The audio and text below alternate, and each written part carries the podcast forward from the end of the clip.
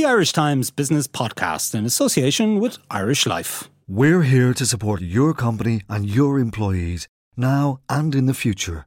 We know Irish Life. We are Irish Life. Hello and welcome to Inside Business, a podcast from the Irish Times. I'm Laura Slattery, I'm filling in for Kieran Hancock this week, and later I'll be joined by Pamela Newenham, co-founder of the community startup Girl Crew, to talk about the business of helping people make friends. But first, Irish agri food companies have been hogging their fair share of the business news headlines of late, with the recent drama at baked goods group Aryzta followed this week by two pretty good sets of results from Kerry and Glanbia. Both companies also made significant announcements about their future. Here to discuss all this for your delectation, we have Joe Brennan of the Irish Times, and our guest on the line is another Joe, Joe Gill, Head of Corporate Broking at Goodbody. Coming to you first, Joe Brennan, what's been going on? Yeah, I suppose maybe uh, to take a step back, uh, just uh, Aryzta there um, uh, last week um, came out. It, had a, pretty horrid time in the last uh, last few last few years. But um, last week uh, they confirmed what the dogs in the streets were were, were, were suggesting, and the, the chief executive Owen Killian is is stepping down um, over the coming months, and also the, the, the company will lose its chief financial officer and uh, the head of its Americas division, which is kind of the biggest kind of clear out you've seen uh, probably in corporate Ireland since the banking crisis, as it were. Um, I suppose for for for Aryzta, kind of the, the, problems for them went back. You know, you can step back about um, about two years ago.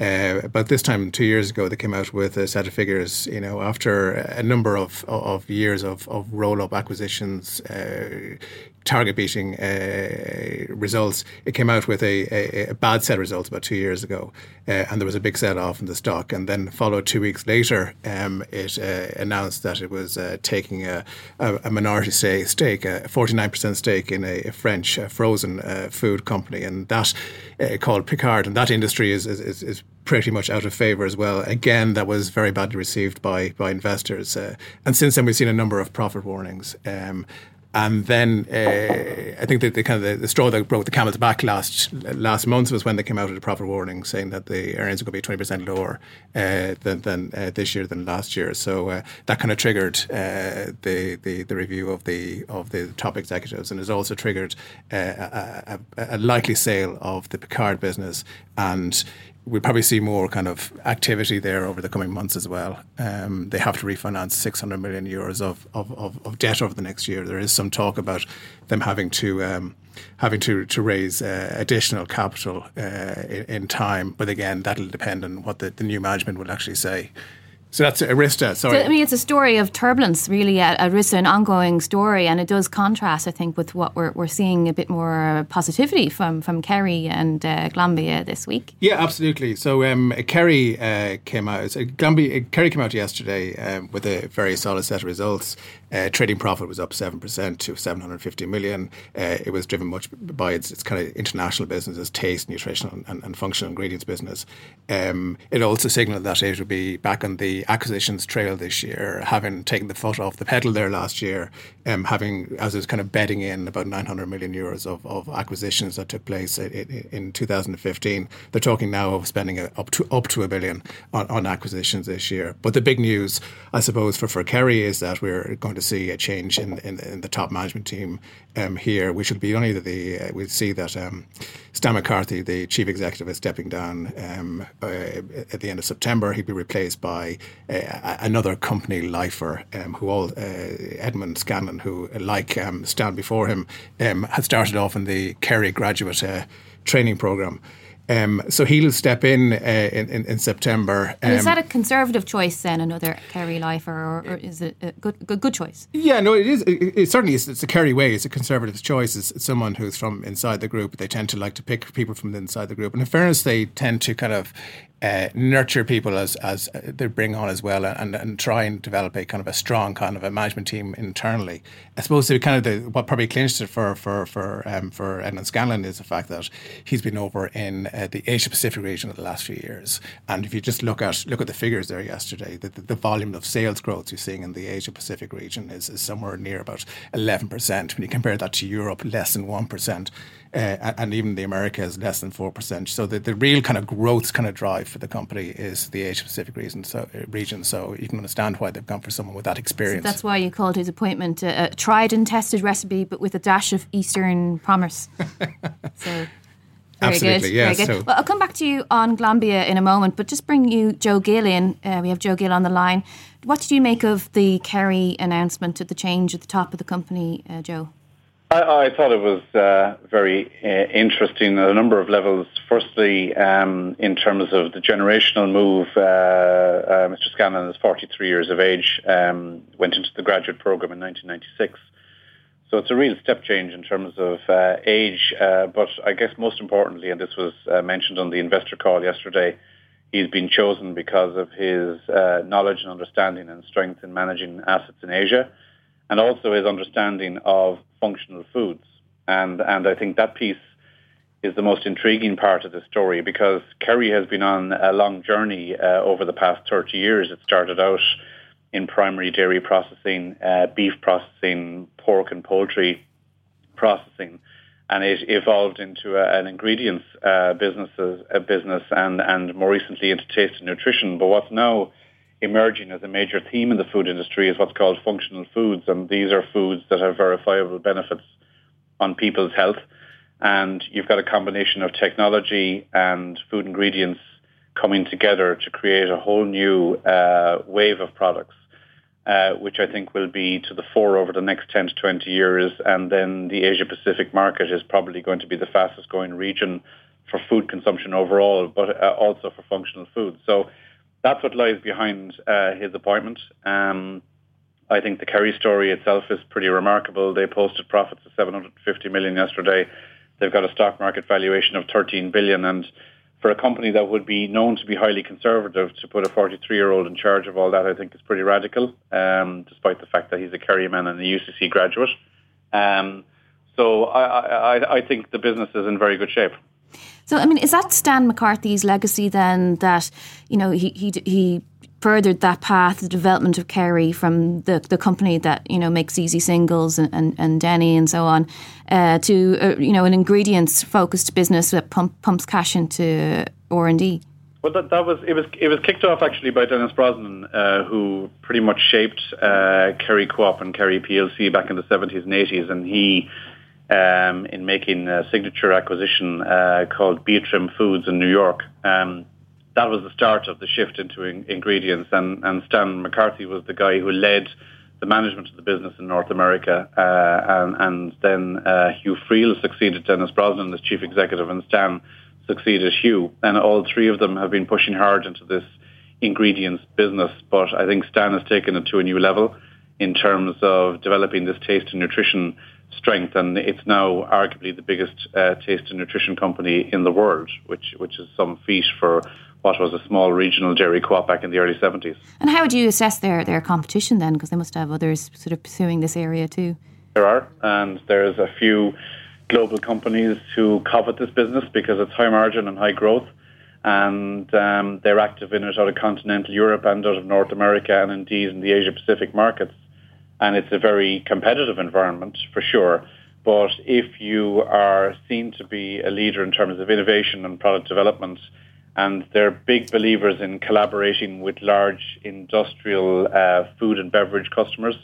Um, they have multi-year uh, um, relationships with these customers, and th- that's best exemplified by this uh, enormous um, R&D facility they've built in Naas, which is one of their global centres of excellence, and they're bringing together their customers with their technology people at that centre to develop the next generation of foods.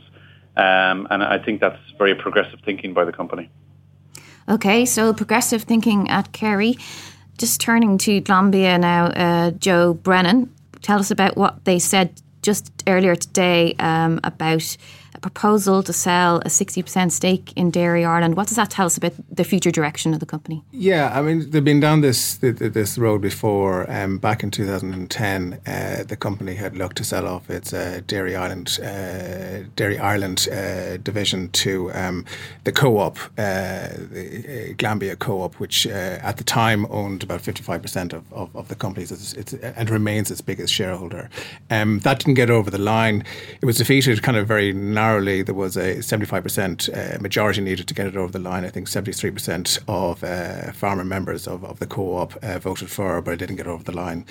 Um, so two years later, they um, went about um, spinning off the uh, the food ing- the, the, ingredients company uh, to to to the, uh, the, the co-op, and, and they got that over the line. It was a 60-40 uh, joint venture in favour of, of, of, the co-op.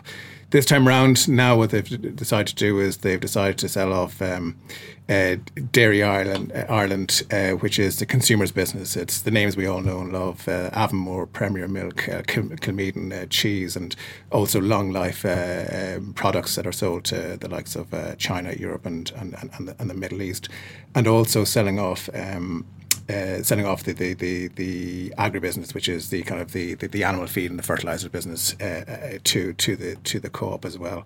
This obviously needs to be approved by by shareholders uh, of of Glanbia PLC and the farmer members uh, that that are of, of the co-op itself. So that'll have to go through over the, over the coming months.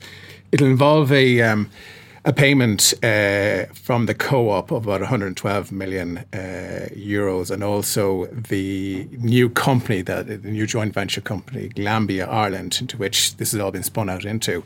Um, it will have to raise uh, money from banks to pay back working capital in the order of about 90 million back to to, to Glanbia itself. So Glanbia will get about 200 million out of this. Uh, it'll also see its its main shareholder as it tries to raise money to to, to pay for uh, the, the 112 million cap, uh, that has to go to, to, to Glanbia, they'll be selling shares uh, and they'll also um, spin out some shares as well to the, the members. So they'll see their, their stake, uh, which is about 36.5% at the moment, falling to about 31.5%.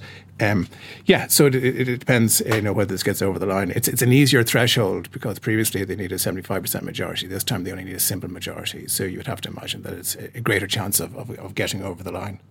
So they obviously they want to do it, and there's, there's tremendous rationale for doing so.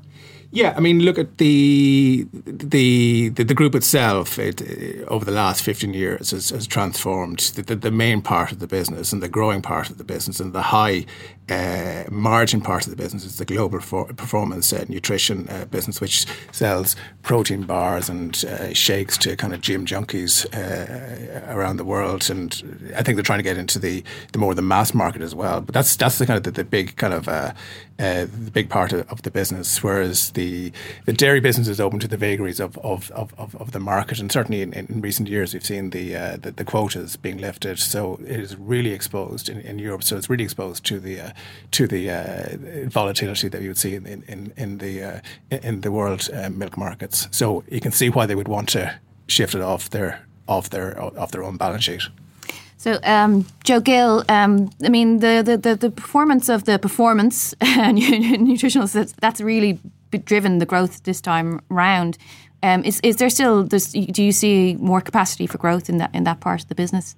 We do. Um, it's it's a double digit margin business that's been growing at double digit rates now for the last five to seven years. Um, Glanbia have made a big strategic push into the area through a series of acquisitions and subsequent organic investment. And the large institutional shareholders in the PLC have been saying to them for some time that they would like to see more capital being deployed behind those type of uh, businesses. And as recently as two weeks ago, they announced a 181 million euro uh, acquisition spend on two companies, one in America, one in Holland, which are in that very area.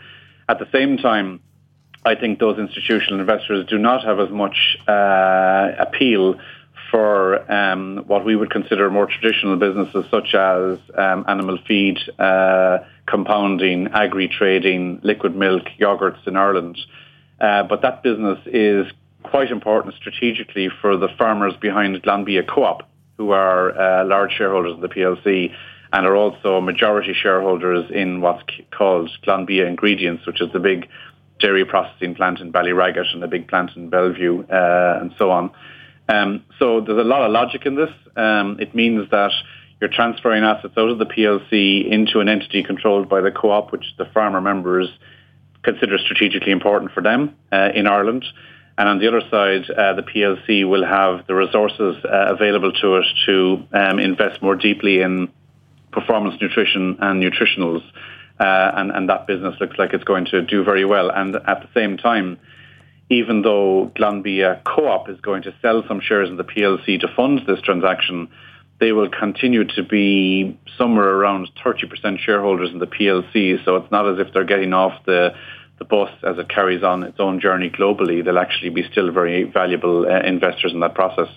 Okay, investing more deeply in, in performance nutritionals, uh, Joe Brennan, is, is that something? I mean, is that something you expect, expect to see in, in the Glanbia in, in the near future, or what's the sort of timeline are we looking at here? Would they have they have to wait for all of this to be cleared first? Yeah, I mean, this on the conference call this morning um, with with analysts, um, they highlighted that they would have uh, after this deal goes through, and even after the, the recent acquisitions, uh, they would have uh, in the region about 300 to 400 million to spend on additional acquisitions. And you would have to imagine that again, where the, the, the bulk of the acquisitions, which is in the global performance nutrition uh, area, you'd have to imagine that's where they'll be concentrating on on, on acquisitions and on uh, capital spending over the next few years. Just just finally, Joe Brennan. I mean mean, this is the story of Kerry and Glanbia here. This is about both sort of taking advantage and um, also driving, uh, responding to uh, con- changes in consumer behaviour. Uh, you know, w- w- you know how how good. You know, should we be hailing these companies for the success that they've had in, in doing that? You know, absolutely. I suppose if you look at the two companies and just compare and contrast them over the over the last twenty four hours or so, you have Glanbia, which is kind of moving, trying to kind of move out of the more uh, domestic, uh, consumer facing types of products. Uh, whereas Kerry, interestingly enough, uh, Stan um, McCarthy, one of his uh, strong departing kind of words was uh, to his successors don't get rid of the consumer division, which is the kind of, the, as you said earlier on, the, the Dairy Gold. The original. The yeah. original, the Dairy yeah. Gold, the Denny, the Easi Singles. And, and it's a very, it's a much lower margin business. I think the margin, the, the operating margin there is lower than 9% versus 15% for, for the for the international ingredients part of the business. So you can understand why some investors are putting pressure on them to try and sell off the consumer business to uh, to fund acquisitions in, in, into the faster growing, higher margin business. But as the, the CEO said yesterday, that the uh, consumer business is a it's a big kind of a generator of cash which they can use for the other part of the business. And more importantly, they say that it's a it's a good calling card when they're dealing with customers in say in Asia um, the fact that they have a consumer facing business and they're trying to sell to, uh, to to food companies their ingredients and products of food companies, they can show that actually they, they have that experience with, Here, with consumers. Here's some Denny Rashers to take home. okay. Exactly. Okay, well, I'm sure we, we will be coming back to the topic of Glanbia, Kerry, and indeed Aryzta. Um, but for now, thank you very much to Joe Gill from Goodbody and Joe Brennan here of the Irish Times. We'll take a short break now, and next I'll be talking to Pamela Newenham about her startup Girl Crew. Only 29% of us know how much we need to live on in retirement. Irish Life is changing that with Empower, a new approach to company pensions that helps change the way your employees think about their future. For more, go to irishlifeempower.ie or talk to your pension consultant. We know Irish Life. We are Irish Life. Irish Life Assurance plc is regulated by the Central Bank of Ireland. All information sourced for Irish Life June 2015. Irish startup Girl Crew will be heading to South by Southwest Interactive Festival next month as one of 10 companies chosen to represent the EU in a competition organised by Startup Europe. It's a busy time for the company, a global network for women to make new friends. And here to tell us more about what's next for the crew is co founder and our former colleague here at the Irish Times, Pamela Newenham. Welcome, Pamela. Um, it's been a few days since I've seen you, uh, but in that time, more things have been happening for Girl Crew. Can you tell us what's next for the company? Yes, so we're rapidly growing. We have more than 80,000 members now, and we are in 46 cities worldwide. We're all over the US, Canada, Australia, New Zealand, UK, Ireland, and a bit of mainland Europe. Uh, our newest group is Girl Crew Orlando, which has more than doubled in January and has now over a thousand members. And just in the last two days, our group in London surpassed 6,000 members. So that was exciting. And we're gearing up right now to head to Austin, Texas. We're going there on March 8th. And we'll be partaking in South by Southwest, which is like a massive global conference that focuses on technology, film, and music. And we will be representing the EU at that. So we're thrilled about it. And there was more than 220 startups applied to the European Union competition to be chosen. So we were one of 10 chosen from the 222. Okay, so we're going to go just back in time a little bit now just to tell us about this uh, uh, wonderful story, really. Um, and because uh, you're one of three co-founders, and your other co-founders are Elva Carri and Aine Mulloy. And it was in 2014, was it not, that Elva was uh, looking for someone to go dancing with, and just had was just wondering, you know, how do I go about this? You know, my friends are busy. So, can you tell us a little bit about where she got the idea? Yes, it's exactly that. Uh, she wanted to go out dancing one Friday night texted all her friends, and everyone was busy. They all said they were working, or they were doing something with their boyfriend, or they were away. And so she had no one to go out with. And she decided, and it was her sister who gave her the idea to go on the dating app Tinder and change all her settings so she would be a man on the app. And as a result, she'd only appear to women on the app. And she wrote on the profile, I'm female, totally straight, uh, just looking for a few friends to have a night out dancing. Let me know if you're interested thinking that maybe two or three people might see it and contact her and she could go out on a night out dancing with them. Within a few hours, more than 100 people had matched with her, and she was having to message them all, trying to arrange plans for the night out. Was proving very complicated with so many people. How do 100 people fit into one nightclub? so she created a little secret Facebook group, added them all in so they could talk in one area, and planned the night out, and that's how it all started. And you met Elva at the Web Summit. Yeah, so was that actually at the Surf Summit, which was connected with the Web Summit? It was a surfing weekend way for entrepreneurs, investors, techies in Westport, County Mayo, and then also Achill Island. And she had already set it up at this stage and she told me all about it. And I was really interested in it. And I kind of was like, oh, I really want to be part of this. So I emailed her after and I said, uh, would you be interested in meeting up? I have a business proposition for you. She said yes. So we met up and I said, Would you be interested in having me as a co founder? I really think I could help you turn this into a business and scale it globally. I definitely think you're onto something. So she said she'd love that and it'd be brilliant. And we started working together. And Aine at that stage had already been working with her. And she said, Will I also ask Aine if she would like to be a co founder? And then maybe the three of us could kind of all work on it properly. So I said, yeah, because Aine had a background in marketing and neither Elva nor I did. And so she asked Aine, and Aine said yes. And then the three of us wanted to know if we would all get along working together. So we hired a house in Wicklow and we all went down for the weekend and like stayed kind of in the house together in close proximity, working together for the whole weekend and we got along very well, and we're still getting along well now. because it would be together. a bit strange to have a kind of a social network for, for women to make new friends if, if the uh, co-founders themselves yeah. weren't friends. But I suppose, um, I mean, and that's when, of course, I mean, uh, uh, listeners will know that uh, Pam- recognise Pamela Newenham's name as a, a, byline here in the Irish Times. But that was when you sort of sort of began sort of to begin the process of moving from being a business journalist to being a businesswoman.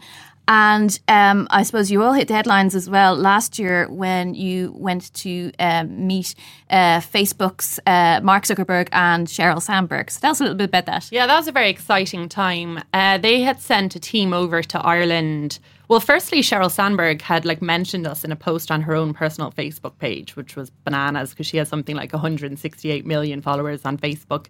And shortly after that, they sent a team over to Ireland to attend various girl crew events and make a video about us for Facebook stories. And then we got invited over to celebrate Facebook's birthday with them, and it was their 12th birthday.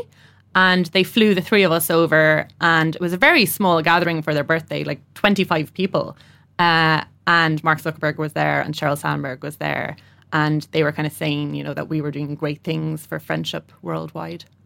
Because I mean, the, the, at the heart of, of you know Facebook is, is, is, community, or that at least that's what that's what they always say. And but that is would really the girl crew model as well. And, and but the, I suppose the difference is that you're trying to encourage people to have uh, friendships offline as well. So you kind of this is a way of connecting and then meeting on, on offline. Yeah, we think um, like real friendship happens in person. You have to meet up people with people in real life, and you can't really make friends online. You have to be meeting them offline. So we have offline events all over the world every week, often even every day. Things like book club brunches, or hikes, or nights out, or coffee meetups, or even networking dinners.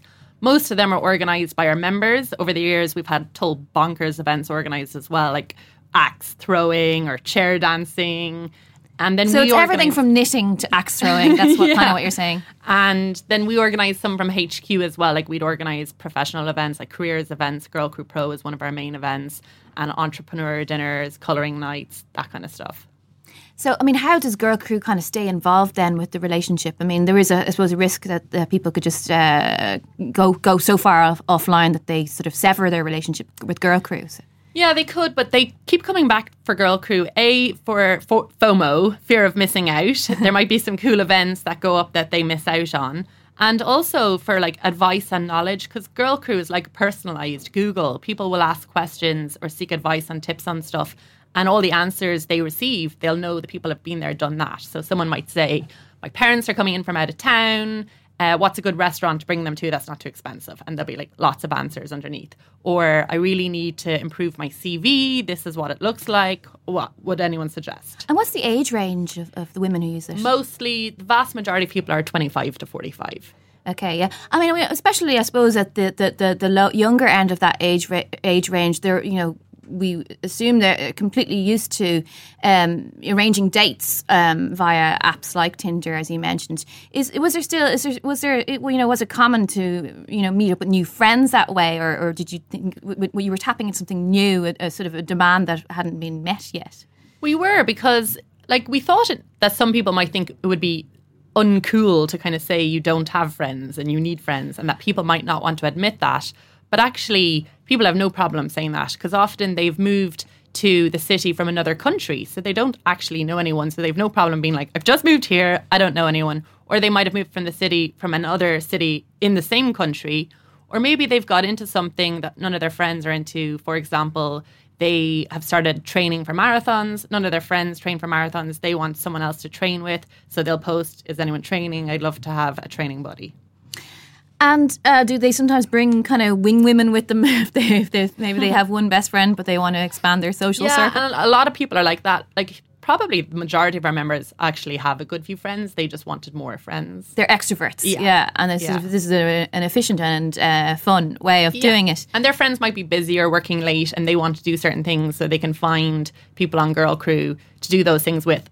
Like, for example, someone might want to go to cinema this Friday and see a certain film, but their friends are busy, so they could post in Girl Crew and find other people to go with them to cinema. So tell me then how this works from a revenue end of things, because that's all. That's sort of it's still developing, but you do have revenue coming in. Is that Yeah, right? we do. So we make money from a number of ways. One is advertising because it's a niche audience, all women, mostly 25 to 45. Secondly is event ticket sales. So the events that we organize that are organized by HQ we would charge for. Thirdly is sponsorship and partnerships. And then lastly, we've just began a Girl Crew premium option where members can pay 10 euro per month and they get added extras such as a lot of discounts and one event, exclusive event organized for them every week. So tell me then about sort of you know how how you're financing the, the startup. I mean, uh, what's what's what's going into the financing of the company? So we have investors on board and we're just kind of soon to be closing out a round. And that's what we've been financing the company with, but also with the money that we're making from advertising and events and ticket sales. Up until now, our burn rate, which is the mon- amount of money we spent every month, was very low. And can I say you're moving to San Francisco Yes. as part of the expansion of Girl Yeah. Crew? Because obviously there's various cities in the US where Girl Crew is very strong, but, but San Francisco is, is is because it's the sort of the VC capital really for, for tech. Yeah. So it's where all the knowledge and experience is. Like all the biggest global networks in the world have been started and built out of San Francisco. They know exactly how to do that there. And so any sort of problem we would ever come up against, they would know how to sort it. And Facebook came out of there, LinkedIn, Reddit, Twitter, all of them, they know exactly how to do it. And so to move there, I'm going to move there at the start of April.